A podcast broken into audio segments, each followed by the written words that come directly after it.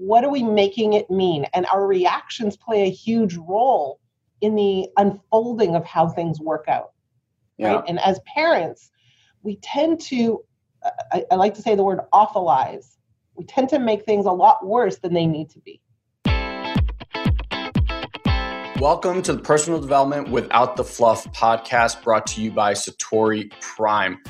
Look, if you believe that there's gotta be more to life, or you find yourself zagging when others are zigging, this podcast is most likely for you.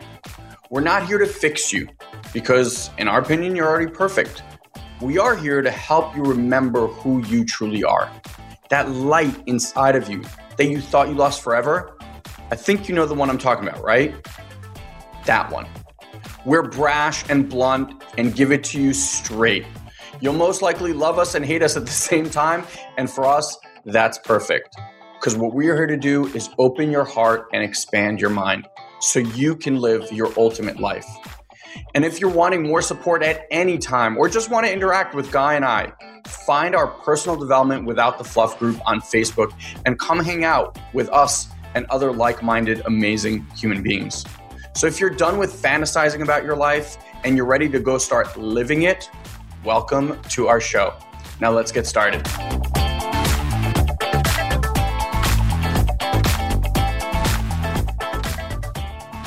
All right, today's review comes from, to us from Uniqua. The title is 100% Gold. They write, Finding this podcast instantly changed everything for me. I'd been trying to make sense of life and searching for quote unquote truth and answers for so long. Listening to these guys has expanded me, transformed me, and led me to so many breakthroughs like nothing before. And it's not that they have it all figured out, it's exactly because they seem to be the only people on the planet who openly admit to not knowing it all. Their conversations point you in the direction of yourself, leading you deep within to find what you need. They talk about things that resonate and light you up, and also things that you don't want to hear or see. It's all so, so, so, so, so good. I'd give this podcast a million billion stars if I could. I don't know what that number is, but I'm going to go with a billion stars if I could. Uniqua, thank you so much for the beautiful acknowledgement and the beautiful review. And thanks to all of you for always listening and being our loyal listeners. If you feel called to it, we would love for you to share with us one of these. And if you want to ever share these podcasts with a friend, please do so. Uh, the more, the merrier. Love you all, and Uniqua, reach out. All right. Hello, everyone. Welcome back to the Have It All podcast. So, if you are a longtime listener, you've definitely heard this guest before. I was just telling Kim that she's in rarefied air. No one's been on this podcast three times. Uh, Kim Ades, welcome back to the show. Thank you. And I'm honored to be one of those rare return visitors. It's an honor. Yeah. Every time we get on together, the conversation just flows and it's so beautiful. So, um, Kim, who runs Frame of Mind Coaching, um, had contacted me and said, Listen, I'm transitioning and doing something around parenting. And I was like, half our conversations before I've been around parenting. Um, and you know that I love that topic more than anything. So I figured, why don't we get on here and, and rap? Funny enough, um, and I, definitely want you to share like your experiences, et cetera. But like, funny enough, as I was leading up to this, I had certain parental things come up for me Oh, great. Uh, just over the last like week or so. So it's just it's perfect. Fantastic. Throw them at me. Yeah, exactly. So, well, tell people a little if if they hadn't heard you on here before, just give them a little background about yourself first. So basically, I run a coaching company called Frame of Mind Coaching, and we work with you know leaders, the highly driven population. We work with executives, entrepreneurs, uh, senior leaders in organizations, and we look at how they think and how their thinking impacts their results. So normally, people come to us for help in becoming better leaders or growing their businesses. You know that sphere of work that we do. But nine out of ten times, when they come and they start working with us, they want to talk about their parenting related challenges. And so one of the things that I discovered is like the work that I do for leaders is really not that different than what we need to do for parents, except that there's this big, huge divide in people's thinking Mhm. about, you know, how, how do the two work together? What does that actually mean? You know, what's the what's the relationship between the two? but to me, they're really one and the same. So that's where I'm coming at it from. And I've had uh, executives who have spoken to me about kids who are, you know, like literally from three years old all the way to 25, right? So it's been very interesting. Same rules apply, nothing changes. That's it. Yeah, it's such a beautiful journey. I was just talking to a friend of mine, and he's a, a recent dad. My brother's a recent dad. Uh, the journey of being a parent is a never ending journey. And I think what's really interesting is like whenever you think you have something figured out, three weeks later, all the rules change. And you're like, wait, what? And you're looking at your spouse like, what? didn't we, what? Huh? Um, and it's just this never ending game of growth, uh, which I know we love. Some people probably drives them crazy, but, um, and you have how many kids again? It was I have five kids. Yeah. Um, and so two of them are mine originally, and three of them are stepkids, but they're all mine. Yeah. So they all came together about 12 years ago, all under one roof. Now they're older, but they were certainly mine. So I had a lot of experience, not only as a parent, but as a step parent. And when I think about step, I think step up, step over, step aside, step in. You know, like we're just talking about all the stepping points. Yeah. And so I learned a lot. Uh, by through my own experience, but also by coaching and bringing those two pieces together and understanding like, hey, you know, our role as a parent is very different than we think it is. And once we understand our role as a parent, our job, our function, things become a lot easier. And I think that's where the greatest confusion lies is that parents don't really understand what their job is as parents. So I would love to start there because that's a really uh, interesting place to to look at. So what do you frame as the the job of a parent? Okay, so what what I see in terms of um, misunderstanding is like we really love our kids and we really want them to turn out amazing, right? Like we want them to turn out right. And so what do we do? We end up like assigning ourselves the role of their manager. Yep. And we pay attention to every single thing they do and we start getting involved and we start literally micromanaging. And when it, they're young, it kind of sounds like this. We give them instruction. You know, go brush your teeth, go go eat your dinner. Are you sure you don't want one more bite? You know, uh, like go pick up your toys. And we're constantly telling them what to do. And when they're older, it sounds more like this like your room is messy. Go clean up your room. Uh, don't be mean to your brother. Don't slouch. Don't talk to me like that. Those kinds of things, right? And so we're always involved. And when and when they don't behave the way we want them to, what do we do? We pull out this bag of tricks. And what's the bag of tricks? We coerce, we cajole, we convince, we correct. And then we repeat and we remind and we, we repeat, repeat, repeat. And then we reprimand because we're fed up. Yep. Right. And so this is the thing we do as parents because we think our job is to make sure they turn out right. But that is not our job. Because if we think about it, why were kids actually born? they weren't born to follow all of our instructions and live up to our expectations. Like, that's not why they're here. Why are they here? They're here to explore the world and really become who they're supposed to become. Mm. And we think that we need to influence that. And what we really need to do is rather than spend so much time managing their behavior, we need to manage our own behavior when they're busy doing what they're supposed to be doing, which is growing up and figuring out the kinks along the way right? And so that's a very different role, self management, over the management of my kids. And yeah. once you tweak that, once you understand that my role is to manage my own kind of thoughts, emotions, behaviors, reactions, when my kids are out there exploring the world and doing things that may rattle us, everything changes. Yeah. It's a game changer. Like that one piece alone. Yeah, it's uh you know why I love the parenting thing as a personal development coach is that a lot of the work that I do now internally is very similar to how because like internally there's what I would call different parts, you know, like trap parts that are very, very young. And that same kind of love and acceptance that I learn am learning continuously to give to myself when a part is afraid or sad or angry or whatever is the same way that I've now been able to then be that with my kids. Um, so Fanny, my wife, one of the things when when we did the journey that was really powerful for her is she got access to how shut down she was from being around sad people. Mm. And so when my daughter, who's very emotional, like she she has a huge gamut of emotions, whenever she would go into sad, it would really trigger my wife.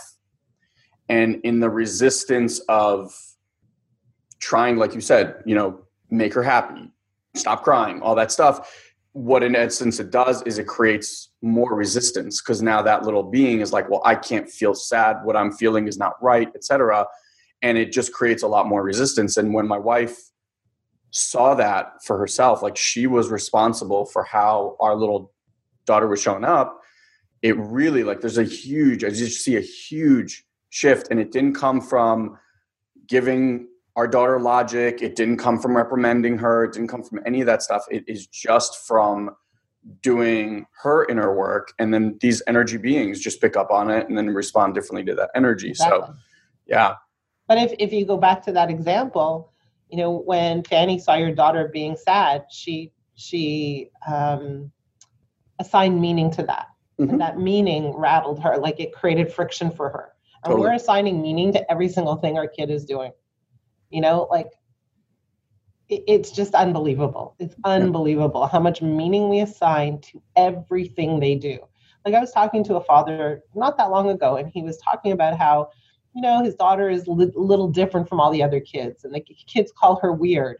And one day she was late for school and she came to school and they were you know singing a song but she walked into the classroom and kind of stayed on the side and how bad he felt for her. I'm like why do you feel bad for your daughter she didn't do join in the song. Like, what does that mean? Yeah. Does that mean like she's destined for a life of horrible disaster? Okay, she didn't sing a song. Yeah. Okay, what what are we what are we making it mean? And our reactions play a huge role in the unfolding of how things work out. Yeah. Right? And as parents, we tend to I, I like to say the word awfulize. We tend to make things a lot worse than they need to be.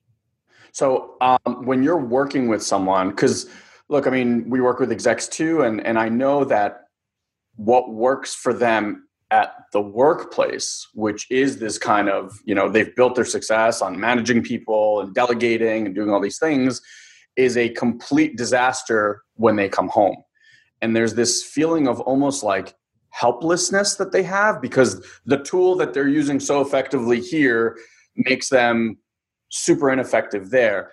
How does one start to create that shift? Well, so it's very interesting, right? Because what I have found is that actually leaders who use those management tools, those traditional man- management tools, yeah, sure, they reach a level of success and then they reach a ceiling. Absolutely. And so, what I like to do is actually look at how they parent and readjust their framework, their mental framework for parenting, and then go and apply that framework to leadership. Totally so that they aren't micromanaging, so that they are not holding people accountable, so they are not standing over people, so they're, you know, so that they are rather, you know, taking an approach where, okay, so I have a team of people, these are my resources. How do I leverage these resources? What's great about them? How do I really bring that to the forefront? How do I shine a light and encourage the best of them to show up at this table? Like, what's my role in that? Right? Rather than I've got to manage the time they walk in in the morning, how much yep. time they're spending on their computers, if they're, you know, on social media. Like, holy smokes, that's yeah. a lot of work. Yep. So how how does one make that shift right now? Again, I, I think that for me, what I do with my my clients, whether we're talking about their kids or whether we're talking about their their employees, is I say, what is your goal? So if we go back to the kid discussion, what's your goal? Your goal is to have independent kids who are well adjusted, who feel good about themselves, who are confident, who have great relationships, who do what they're passionate about, who who grow up to be kind, giving, caring individuals who contribute to their community. I mean, I, I'm yeah. going to guess most parents feel that way. Yeah. But but when we micromanage them, we actually take away their ability to become independent and make good decisions and have good judgment because we're stepping in every moment of the way. And we're actually removing their ability to build those good relationships because we're always interfering. Right? We're always interfering. And it, and it's like that interference is like a spoke in their wheel every time. And so when when we can show parents that their goals are x but their behavior is leading to y it's kind of like wow what just happened yeah. You're right. I want them to grow up to make good decisions. And I keep getting myself involved. And that totally contradicts my desire. Not only that, I'm involved and I punish and I reprimand and I correct all day, every day. And you know what? Life provides natural consequences. You don't need to step in. Allow life to take care of itself. And be on hand for your kid when they fall, because they're going to fall, because that's yep. how it works, and help them get back up. But you don't have to be the one to make them fall. Yep. It's going to happen, right? Yep. So, and the, and the other part of it is, and I think this is very, very important, is that you and I know that we all have a voice in the back of our heads, and sometimes that voice is pretty harsh. Yeah. That sometimes that voice is pretty mean. And I want to say to everybody who's listening is that kids have that voice too. It's also mean. So don't add to the mean voice. They already have it. Help them change that voice. Help them shift that voice into something more kind and loving and and caring for themselves. Don't exacerbate that voice because it's yeah. already there. Yeah, there's uh, something interesting I read, and then I just started like asking my kids and things like that. That the voice that we all have in our heads when we're extremely young, so like a lot, say like three, four years old, it's not actually yet programmed as our voice. It still comes in as like mom voice, dad voice, and it's just telling us constant like little things like this is what it means to be a good boy. This is what it means to be a good girl, bad girl, etc. But it's not quite locked in as their voice. That that actually happens later. So, following that thread, every one of our voices is in essence a collaboration of what our parents judged us for. So, like the way that you and and a good way to see it is the way you judge others, even the way you judge your kids and the way you judge yourself. Like that's what's all that's happening. So this is all going to be passed down to these kids whether we want it or not. And one of the things that I started to see with like, you know, you talked about managing kids. We all have a manager, like internally, like we all have a manager voice in there that's directing us what to do, opining on, you know, this person should have done this, they shouldn't have done that. Like they're doing all that stuff. And what I've found is it all somehow ties to safety. It's like there's an innate desire for us to feel safe and we've created these structures to make us feel safe and so when our kids are whatever you deem is misbehaving when our mm-hmm. kid is like that dad right that in his world that experience of walking into a classroom and not singing with everyone else would have been one of the most unsafe experiences of his life. And so he's obviously projecting that onto her. And now he needs to start to manage so that she doesn't have that. And that's how he's creating safety. And uh, yeah i agree. Like for me it's been this balancing act of where do you let go mm-hmm. and where do you step in? Because they're not mine like i don't own these things they're they're souls that came here to have their own experience but not many people believe that many people totally. my kids they are my kids they belong to me right? It's even, even a step language. further. It's not even like that they belong to me is, is a given for most people. It's like the way they are in the world says everything about me. Yes.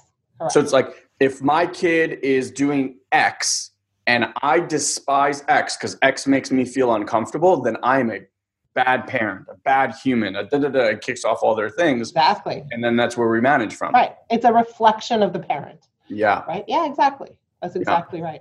So um, I want to share an, ex- an example with you. I told okay. you like I, I had a, a pretty interesting couple of weeks. Um, and, and before I, I say this, I think it's important to preface a lot of parents believe that they have to have the other parent on board in order for it to work. And I'm not I'm not diminishing that it obviously I think it helps if the other person is on board. I just want to say like that's not true. You know, one parent can can go through this work and make a fundamental shift in the energy in the home Yes. And that actually impact the other yes. the other parent as well. So so I have a, a concept, a frame of mind concept for that, and it's mm-hmm. called "It doesn't take two to tango." Mm-hmm. So we often think like it needs to be a reciprocal experience, but when you're dancing with someone and you're doing a dance, if one person changes the steps, the dance changes, or the other person says, "I'm not, I'm not dancing anymore." But if one person decides to change those dance steps, the dance changes whether you like it or not. Totally. So so you have to be the one to say, well, what what am I looking for? What do I want to create? What dance do I want to dance? Yeah, and it's interesting because like I've I've been to we went to Cuba and their salsa is their you know medicine over there, um, and they can take the most gringo American can dance girl and spin her around a dance floor like she's a freaking professional. And it's right. because that person knows what to do and, and, move their body. So I like that example a lot. Um, all right, so here's what's been showing up. Um, our daughter Aaliyah recently has started to use violence against her brother. And Shia is generally like very, very calm. He would never hit her back. He kind of like takes it and it's shown up. And it's just at first it started with conversations that we would have with her and and try to example. understand be more specific. About what? Like what, what do you mean use violence? She hits him? Oh she hits she... him yeah. Okay. Yeah yeah she hits him. Um and so at first we would like she would like punch him scratch him kick him you know things like that uh, now, granted, she's a lot smaller than him, so she can't really do a lot of damage. But like mm-hmm. one time before we went to Florida, she, I mean, she scratched him like right across the face, like big time, drew blood. Um, and so we've had conversations with her and trying to understand where it's from. Uh, we looked, obviously, we always look to us. And one of the things that we kind of started to notice is that um, there's this competitiveness for her. Like he gets more than she does. So we had conversations around that. Um, and this uh, this past week, they were playing here in my office. They were like playing this game, drawing on. I have a whiteboard, and he came over to erase something, and she just turned around and like slapped him so hard across the face that I mean, it was so loud. So you know, not aware, initial reaction, I was like, "Get out of here! Go upstairs!" Like, like just lost it, then came back, was with my son, uh, just make like wanted to check on him because mm-hmm. it was really loud. Like I actually saw like a handprint on him, mm-hmm. but he he was fine. Like he hadn't. He said it didn't really hurt that bad, etc. And I did something very different for me. Um, I, I think we either autopilot parent or we're you know consciously aware parenting. And for me, I think for most people that I've spoken to, the autopilot parent is one of your parents basically comes through. Like the same way that you were parented is what comes through. And so for me, it's always been my dad. My dad was very militant, like foot down, this is how it is, like that's it, you know? And it was now I'm kind of dealing with like how scary that was. I didn't really realize as a mm-hmm. kid because I would just avoid. Like I, I didn't engage. So when my dad got that way, I just checked out physically, mentally, emotionally. But I'm now doing work to kind of realize like, holy crap, I was really, really scared. So anyway, so I, she goes upstairs, I check on him. And as I'm going upstairs, I'm like, okay, I have to maintain love. Like, like there has to be the baseline for having this conversation gets to come from love. I'm not going to go in there and be aggressive and tell her this and tell her that. I'm just going to hold a space of love. And then inside of that space, I'm going to see what happens. And rather than reprimand and rather than do all that stuff, we had a little bit of a conversation. And then I said, look, like Aaliyah, what we've tried absolutely hasn't worked. I want you to tell me what you believe will help you and what consequences you think are right and deserved for for doing this. And that kind of started the conversation and then how like, old is Aaliyah? she's six and a half. Okay. Yeah. Um, and then i said you know and then we're going to have a conversation and then when mommy come home the three of us are going to have a conversation and we're just going to figure out how we can how we can help this. The ending was quite beautiful like how this whole thing shaped out but i don't know if you want to hear that now or just go into like what you what my approach would be? Yeah totally. Okay so there are two things that i would do Number one is so, or three things. There's always one more thing. um, three things. So the first thing I would do is like just take a moment to breathe for Yeah. myself and like recalibrate and calm down because like when you see one kid hitting another kid i can imagine your whole kind of immune system goes into some kind of a physical reaction right like okay so number one is kind of just relax calm down take a breath the second thing i would do is actually really give a lot of attention to my son what's your son's name Shia. Shia. So I would I would really spend some time with Shia and I would actually coach him to say, okay, so here's what's happening. You know, how can you deal with this situation more effectively? My guess is that he lets her off the hook an awful lot. Mm. And that's not working for him, Yep. right? So Yep. letting her so if someone out there in the street suddenly came up to you and hit you, would you play with them again tomorrow? You probably wouldn't. Hmm But for whatever reason, because she's my sister and she's younger than me, and my parents have taught me to love my sister and to be kind, so that's what I do. Except that those actions aren't really appropriate in this setting right now, right here. So Yeah. he has to be responsible for, you could say, doling out the consequence to say, hey, Aaliyah, I'm not playing with you because you're not being nice to me. You're hitting me and you're hurting me, and I don't play with people who hurt me. Yeah. Period. And that's the coaching that needs to happen for Shia. Nice. Okay. So I- I don't think that Aaliyah can figure out her consequence. I think she has to experience a natural consequence. And that is a very natural consequence that would happen in the world. If you're not nice to a friend, the friend stops being your friend Yeah. right? So that's part A.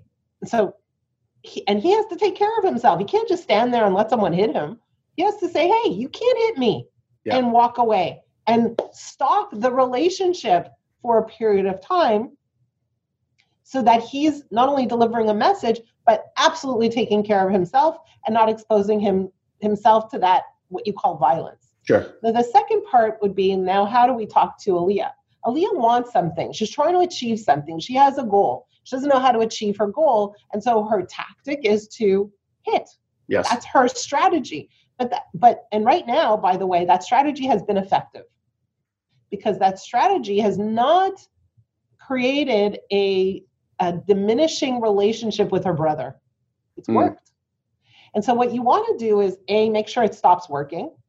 And B, you want to say, hey, if you want to get something from your brother, here's the way to do it. Let me teach you, let me coach you. Because this strategy is going to lead to this down the road. You can't go around hitting people. Here's why they don't want, want to be your friends. Yeah. Like that's just not. And if you're older and you hit people, you can go to jail for that. Like Yeah. just that just doesn't work. You can't do that. That is not allowed in the world, right? So if you want something, I want to help you get what you want. So let's look at the things you want and let me give you some strategies. Let's work together and build the strategies you can use to get what you want. If you're upset that that Shia erased something, here's what you need to say. Let's talk about it. What are the three things you can say? Let her come up with some ideas too. But but anytime a kid acts out and does something like that, violence, temper tantrum, whatever, is because they don't have the tools to express what they need and want Yeah. they're stuck. And so rather than add to their frustration and reprimand and punish, right? Again, we're interfering with a natural outcome of events. What Yeah. we want to do is say, hey, you have a goal. I'm on your team. I want you to have what you want. And this system that you're using isn't going to get you what you want. Here's what will. Yeah. So, and that comes from a very loving place Yeah. that comes from a very kind place but it also comes from a very um, uh, your ideology is very uh, clear in this situation that hitting is really not allowed. Not here not at school not in the streets not when you're older not in society because there are actual consequences for it. And the consequence now isn't that i'm going to punish you it's that your brother's not going to want to hang out with you. And that ha- can hurt right? Yeah. and and you want her to experience that real true consequence. Yeah. Hello, my favorite listener. That's you. I wanted to share with you some of the amazing results and breakthroughs your fellow Satorians are experiencing as we speak from being in the collective with us. So if you haven't heard about the collective or what you're missing out, check this out. So Amanda writes, a couple of years ago, I was destitute, living back with my parents at 36. I'd lost my job, was overcome with chronic illness and a strong victim mindset, and I was totally stuck. Through the influence of your training, I'm enjoying a much more fulfilling life. I've moved back home, gotten a great job, taken control of my health, and even bought the car I've always wanted. I'm ready to go even further into my awakening and manifest the life I truly deserve. I couldn't be happier to be part of this tribe of amazing human beings. Robin said to us, Thank you. Since March, I've started meditating every day. I've lost 27 pounds. I've resigned from a job that I hated but stuck with because of the money and I've already received three new job offers and even taken one of them that is paying more and I'm much happier. Plus, my relationship with my husband is flourishing too. Thank you. And Paul writes After talking to my daughter, I now know that I feel relieved and much lighter because of it. Thank you again for everything. You guys have changed my life. I feel like I've come farther in the last few weeks than I have in the last few years. I'm so grateful for your help and support. I love you guys. Look, I know this podcast adds tremendous value to your life. My suggestion is head to satoriprime.com forward slash collective right now and jump headfirst into the collective. After all, it's only a $9 a month investment, and you'll get access to Guy and I in a whole new way. You'll learn some of the most cutting edge technology that we share with our best clients, but we can't really share here on the podcast. Imagine you and us interacting with each other live every two weeks for just $9. It's incredible, as you've seen before. So, if you're wanting breakthrough results in your life quickly, head to satoriprime.com forward slash collective and begin to deepen your journey as a Satorian today. We uh, we tried versions of that before. Um, the thing that kept coming up is, and again, look, I mean, kids are are very emotionally attuned right? And so adults we have a lot more of these rules like this is good this is bad this will get me in trouble etc these are all things that these little beings are, are still kind of like coming to grips with.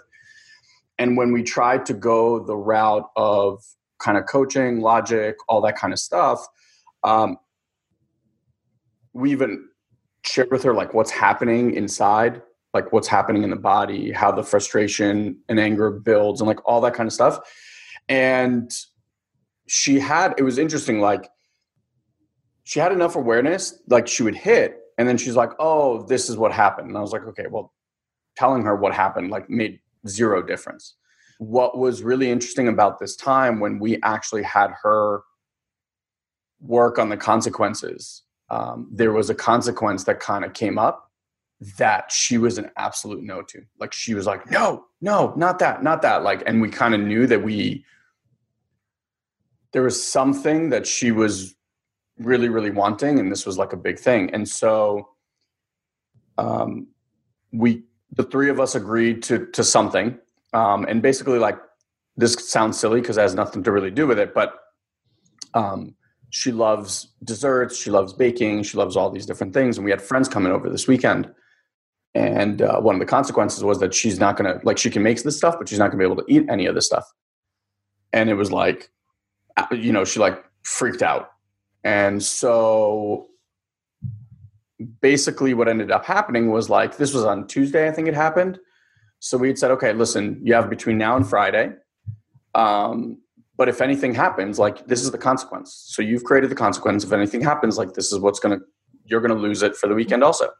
And I actually watched this little girl for the first time ever be in a situation and she would like go like this and I could feel like all that anger come up and she would stop herself. Mm. And she was like, "Oh, I'm not going to use violence like that." Like she actually had this this enough awareness to do it, which is the first time I've ever seen it.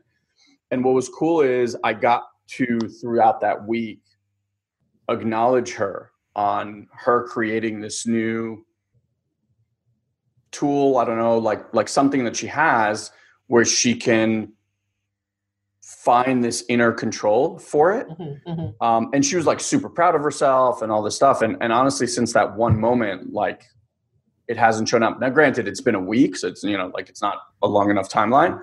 And I do like what you've added, especially from Shia's perspective, to just give him the the notion of like how he can actually morph this because I think for him also in the real world, like he's a boy, right? So there are chances that he's also going to get bullied at school by like other bigger boys and like knowing how to be in that environment here at home, I think would make a huge difference for him as well.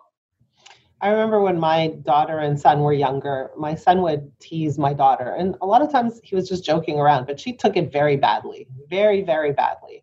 And, um, and so, you know, what, you know, why is he being so mean to me? That was the line, mm-hmm. right? And I would always take her aside and say, try to talk to her. And she's like, I don't understand why you're talking to me. Why don't you talk to him? He's the one who's committing the crime. Yeah.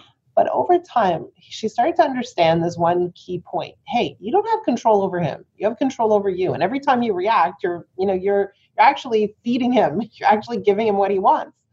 And so you need to control what you have control over, which is your own self, your own reaction, your own emotional state. And so when he's behaving that way to you, like remove yourself from the from the experience. When you stay, you're actually rewarding him. Yep. And so it took a while for her to learn, but I was completely consistent with my messaging. And now, like, they're the greatest friends. But the thing is, not only did she learn it, she applies it everywhere. Yeah. Right? Like, I don't have control over the way other people behave. I have control over the way I behave, over the way I react, over the way I feel. And I'm going to take as much control over that as I can. Yeah. It, so it, it's it's very interesting. We often want to we often react by going and saying, okay, like what consequence. That word is really important. Can we implement? But I want to try to lean as much as possible on the most natural consequences there are. So, for example, you know, one of my my clients, his his son wasn't performing well in school. He's like, well, he needs some consequences. I need to take away his phone. I'm like, he's getting consequences. He's failing school. Why do you need to add?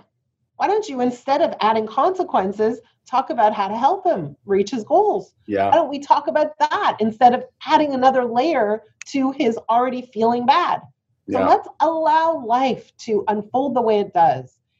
Life provides a million natural consequences. Let's tune into those without yeah. having to create new ones that aren't always relevant.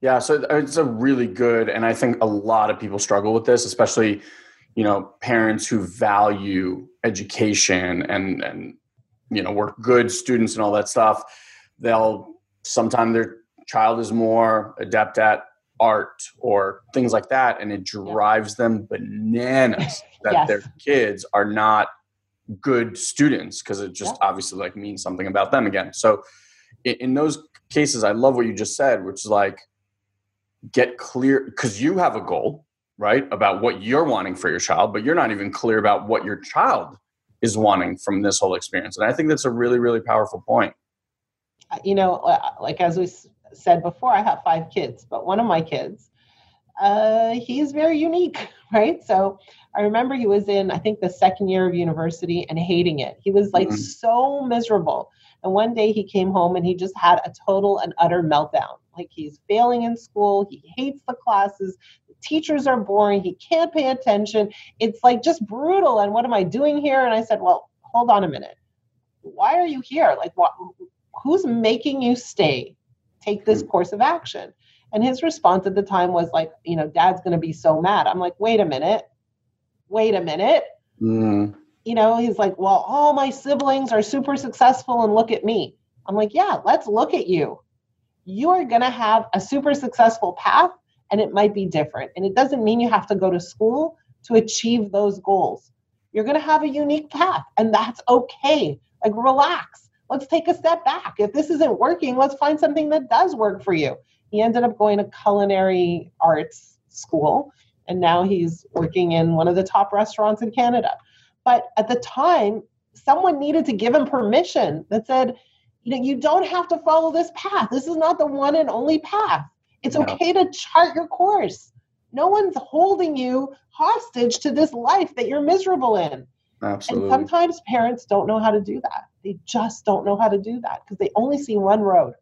Yeah, it's uh, you know, th- there's something that I keep reminding people, my clients specifically, all the time. It's like you don't have to do anything to receive my love or love from anyone, and it's a message that we as human beings did not receive you know like growing up and it's not because exactly. our parents didn't love us it's just they didn't they weren't emotionally in tuned enough to give us that peace. And so hearing that story with you and your son, it's like, I know he grew up in an amazing household with both of you that absolutely love him and all that stuff. And it's like, look, his first response, like, dad is going to be so disappointed in me. It's like, that's our connection always to the world. It's like, I have to show up this way yeah. to receive mom and dad's love and acceptance. Yeah. Yeah.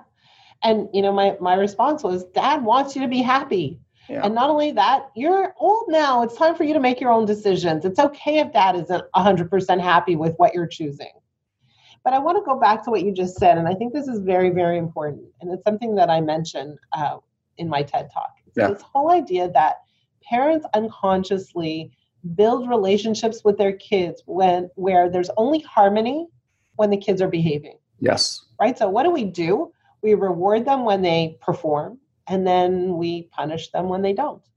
And we think we're doing the right thing. We think we're like, you know, being good parents. we we think we're doing the right thing. But we end up doing is we create a situation where kids are forced to either do what we want or deal with our disapproval. And that's really, really hard for them. It traps them and yeah. they get stuck. And then they end up having a struggle, an internal struggle that and they don't even know who they are and where they're going and what they truly want for themselves. They get lost in the mix.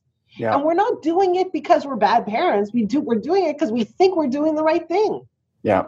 Right? We build these conditional relationships with our kids and it yeah. just doesn't work. We again, we just we weren't trained and we don't know better. And I think exactly. unless you're actively, and I mean like actively pursuing transforming your abilities as a parent through time over and over and over and over and over again, it's just not you know the autopilot will always take over because it's yeah. just there. Yeah. and whatever was done to you you're going to do to them in one way shape or form. Whatever was done to your parents their grand your grandparents it's them. It's like the path just keeps going until a parent wakes up and goes you know what? This isn't the most effective way to do this. Exactly like i i don't know if i shared this with you maybe on one of the calls but when i taught shia to ride his bike he was three he may have been like three and a half. He was really young, and he he'd been riding the bike like in our house with training wheels. And I was like, I feel like this kid could just go and ride a bike with no training wheels. But he was really young; like no, none of his peers were doing it at yeah. the time. And immediately, I was going to go outside and do the same thing that my dad did, which is like hold the seat and run behind them and doing all that stuff. And then, you know, because I've done online marketing enough and things like that, I was like, I'm going to check out YouTube before I do this. and sure enough, I watched a five minute video. And in that five minute video, they were like, take the, you know, lower the seat all the way, take the uh, pedals off. Oh. Take the um, training wheels off and bring them to a grassy, like little hill. And all they have to do is just lift their feet and find their balance. Once they do that a few times, then you put the pedals back on, but they've already found balance. So it's like oh. now you've just added this other thing. And I was like, that's really smart. 45 minutes later, no joke. In 45 minutes, this kid was riding outside on the street. I'm glad nope. we had this conversation. I'm going to YouTube everything from now on. Yeah. Who knew? So this is, but like, this was what's so cool to me. It's like, yeah, I know how to do that. But just because I know a way to do that, that by no means says it's the best way to exactly. do Exactly. That's a great example. And I think it's like true for parents, it's I know there's ways that I know to do things, but I'm clear that there's always other ways to do things. And I have my son who's one way, and I have my daughter who's a complete other way. And like the things that come more naturally to me as a parent work really well with my son. They don't work as well with my daughter. They actually create a lot more pain and trauma for her when I operate in kind of like that old school parenting way. Yeah. So if I get authoritative, if I get loud, she just shuts down. Yeah. Fully. Yeah. Um, and so again, like I'm open to exploring yeah. that there are other ways. Let, let me tell you a quick story. Yeah, please. Last night I was talking to my daughter. So she's 20 and she's in university. And so she's in university, not not at home. So she's away at mm-hmm. university. Mm-hmm And she's like, Yeah, I was invited to this dinner party and I was going to call you to ask you if you think I should go. But then I realized I knew what you were going to say, so I just said yes. and I thought to myself, Why am I even a factor in this equation? Why do you need to ask me? Just do what works for you. Like, don't, right? So, 20 years old, and she still wants to consult with her mother. Now, it's great. It's it's a reflection of our relationship, but at the same time, I think to myself, you don't need to ask me. You don't need to me to chime in. You don't need my opinion. It's okay for you to choose one way or another. You're good. Yeah. Right? So it's interesting because even when you think you're doing the right things all along the way, in the back of your mind, you still wonder, did I do the right things? Like, why is she asking me? Right? So you're always wondering if you did the right things. Oh, I think of myself as like a pretty good parent, maybe even better than that. But I know that I made a whole bunch of mistakes along the way too. absolutely. Right. Here, here's what I find to be super funny. It's we we have a human mind, right? So the human mind can only see and process X amount of things at any given time. It doesn't matter how well intentioned, how much we've learned, how much we share, etc. That still in their world creates their own things that they get to work through. And Yeah.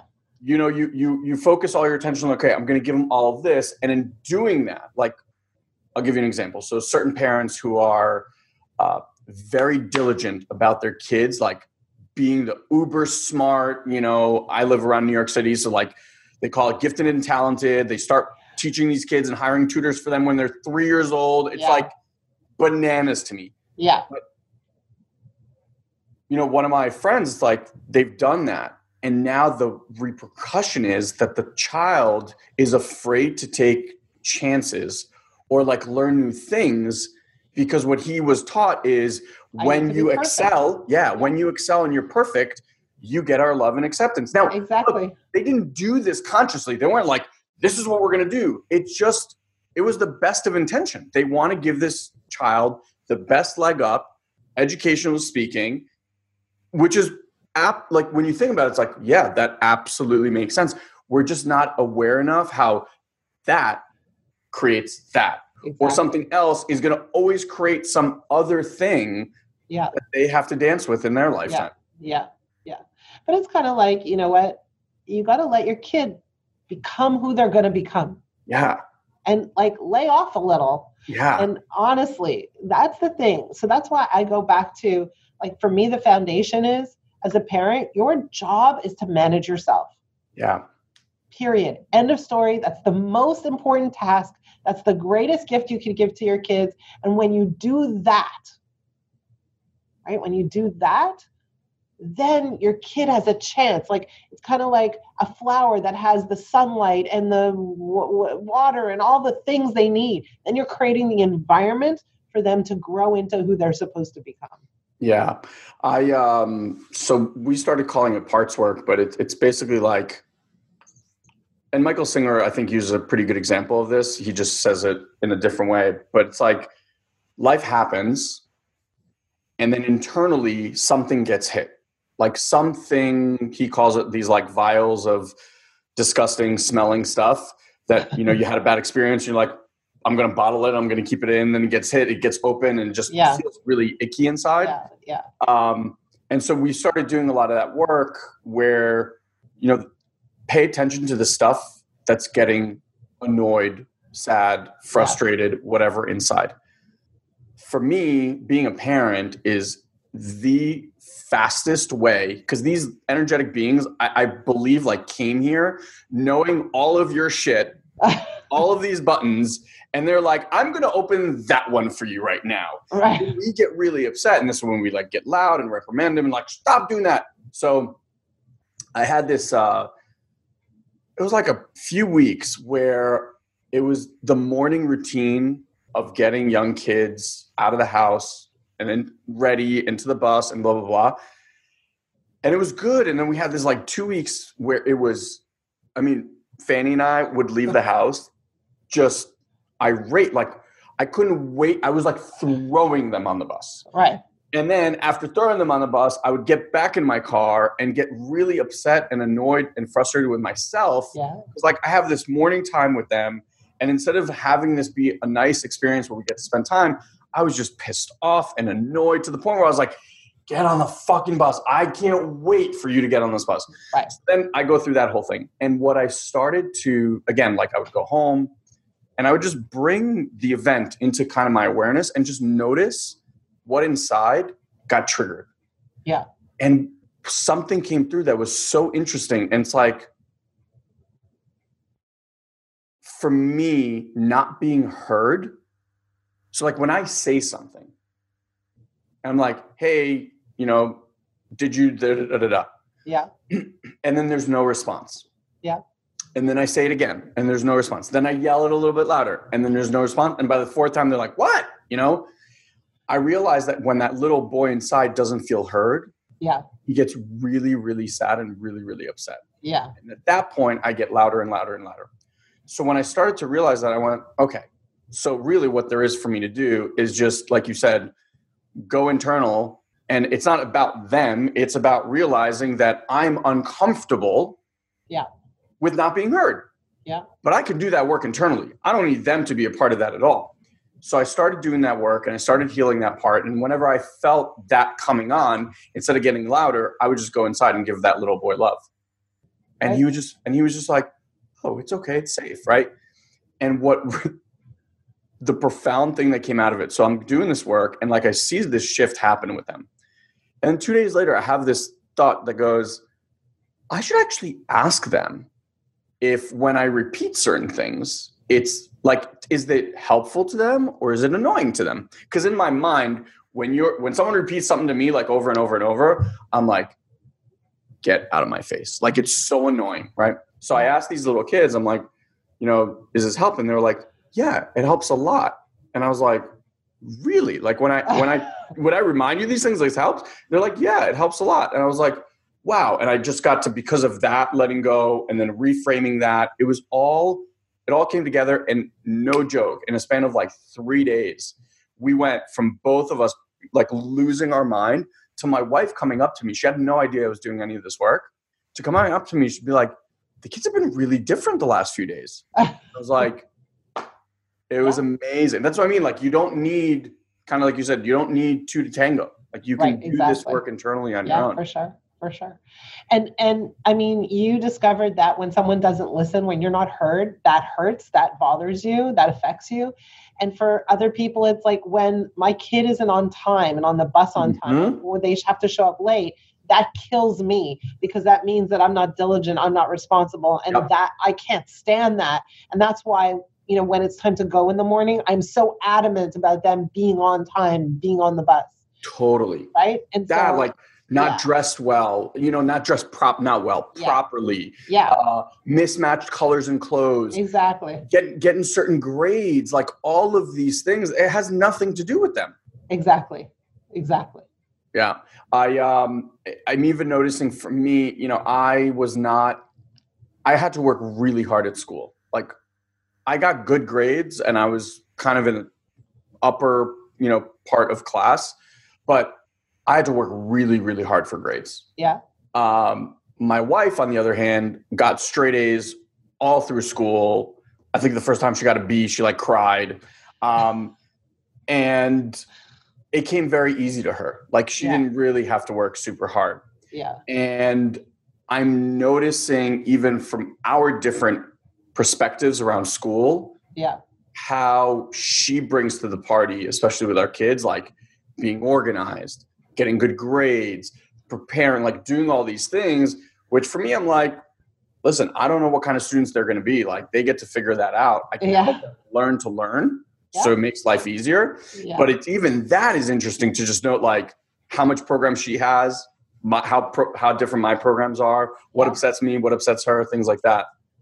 yeah it's true we're all triggered in different ways and those triggers really tap into our values our upbringing our vision of ourselves and on and on and on and so yeah most of parenting is really not even about the kid right it's just about us Is there a way? I, I don't know why this came through, but is there a way I don't know, the word that came through is like to take stock, almost like to kind of like take a step back and look at like what what are these strongly held beliefs that I have about what my kid has to do, quote unquote, for me to feel good? Yeah, it's a good question. So I recommend two things. So number one is exactly what you did is like when I feel emotionally triggered, kind of stop and say what actually triggered me. So your emotions are your GPS that say, "Hey, I'm thinking about this thing in a way that doesn't serve me, that doesn't align with my deepest desires." So what's up with that? When I feel that friction, that frustration, that anger, that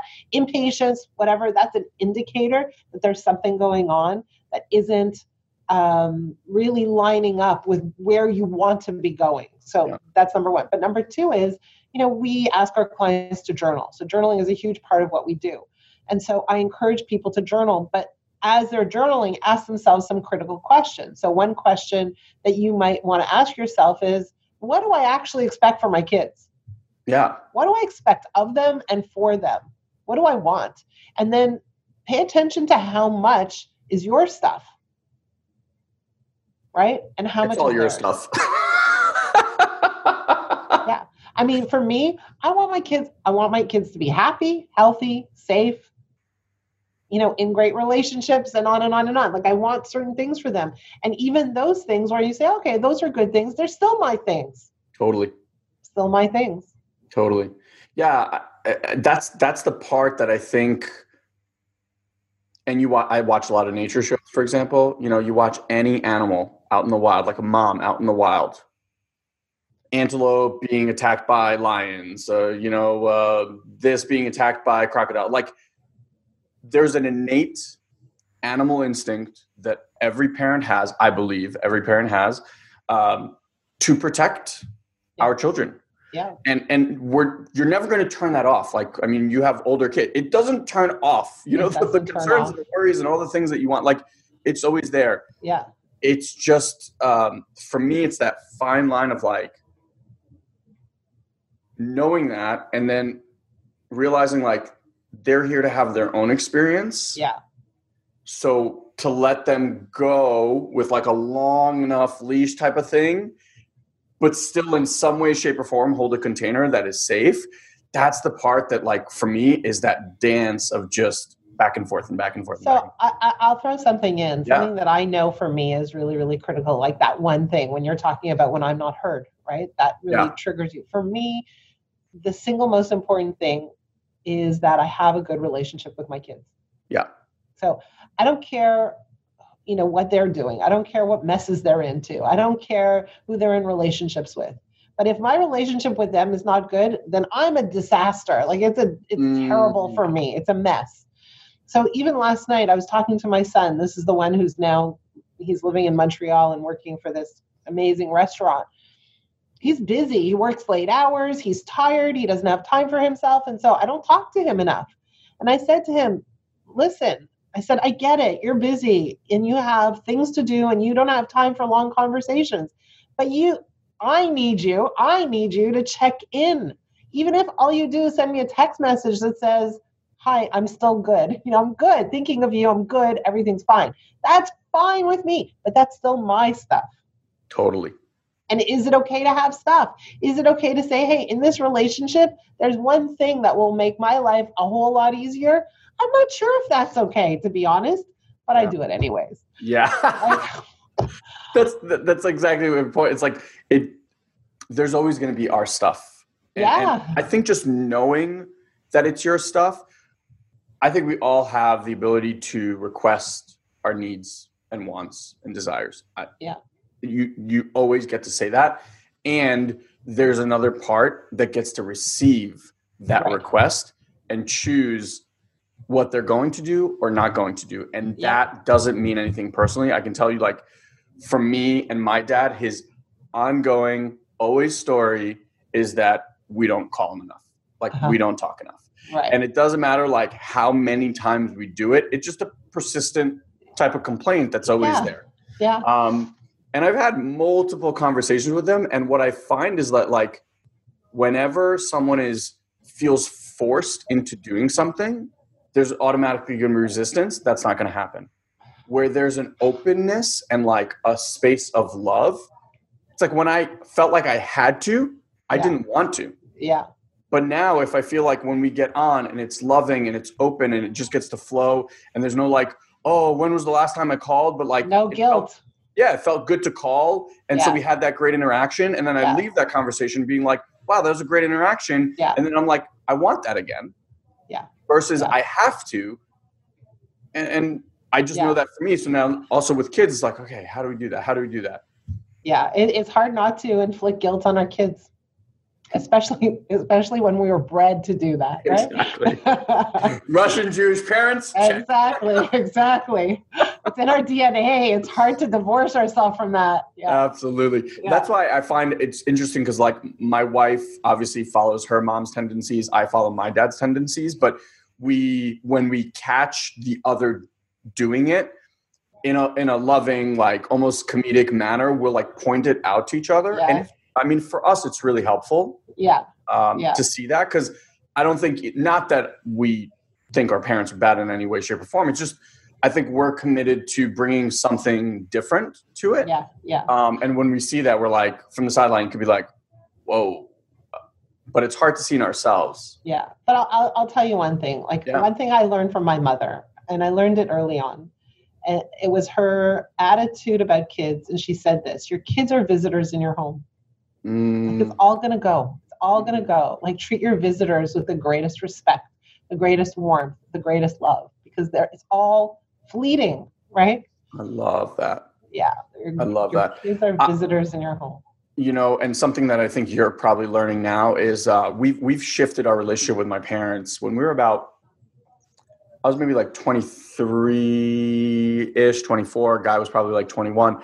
We had this really amazing conversation where we let them know that their job as our parents was complete. Like we're happy, we're successful, we're healthy, we're loving our life. Like you did an unbelievable job. Like you don't have to worry about us anymore. And their friends were sitting in the audience when we had this conversation, and like that moment shifted our relationship. We stopped being their kids in a traditional sense where they like micromanage and have to do everything. Yeah. And we actually became life partners. Like my parents come to us for advice Wow. Just as much as we go to them for advice, and at times even more. And when they tell their friends that they came to us at, like their friends cannot comprehend, like, why would you ask your kids for advice? Right. Right. You know? But it really, like, we were committed to shifting our relationship Yeah. into kind of this like next stage Yeah. of it. Well, you re- you release them. yeah. And, and there's a piece of me that feels like you also was like a, a job dismissal. but let's call it a release. yeah, no, it really is. Yeah, I like- yeah. like that You're word. free now. and and it and it really shifted everything for us and and i'm i'm so proud of like the relationship that Yeah, we now have it's it's astounding to me I, I mean look there will forever be my parents but i can honestly say they're like friends that i love to hang out with yeah. That's awesome. um, which I know for most kids is absolutely not the case. You know, like you walk into mom or dad's house and you just feel like that little kid that was in that same house, exactly. or- but that has nothing to do with the house. That just has to do with the energy of the relationship. Yeah, the relationship because it's been that way for so many years. You just step into those old roles. That's it. Exactly. I always tell people, you want to know how spiritually far you've come? Go live at home for a week. There you go. yes. Uh, Kim, as always, super amazing conversations. Um, I'm excited to see where this TED Talk takes you and Yeah, I'll, you I'll let you know. Yeah, and uh, where can people find out more about uh, connecting with you? So come to frameofmindcoaching.com. There's all kinds of content there, videos, articles, uh, podcasts too. Uh, and so come and visit us. And on that website is also an invitation to experience the frame of mind coaching style, the approach to coaching, which is, I would say, significantly different than the average coaching experience. So check us out, try it out. And we know that that conversation will really wake you up and help you see things you've never seen before. So frameofmindcoaching.com. Awesome, Kim. Always an absolute pleasure. Sending you so much you. love. Thank you, thank you. It's a great opportunity, and I just I just like talking to you. That's what it boils down to. Same. Exactly. That's why when you reached out, I was like, yeah, let's do this again. Amazing. Thank you. We'll see All right. you again in a year. I was going to say, till next time. exactly. All right, everyone. Have an amazing day. And thanks for listening. Hey, hey, before you go, I just wanted to remind you to go lock in your $9 per month for life offer to join our collective.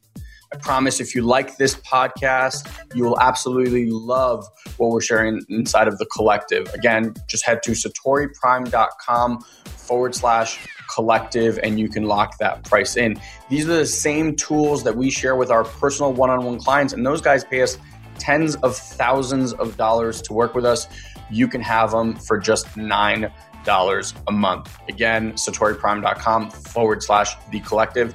And as always, we'd love to hear your honest reviews of our show. So if you head to iTunes and leave us a review right now, you could actually be next week's lucky winner. And lastly, if you do want to connect with Guy and I, head to Facebook right now, join our personal development without the fluff private group, ask for permission.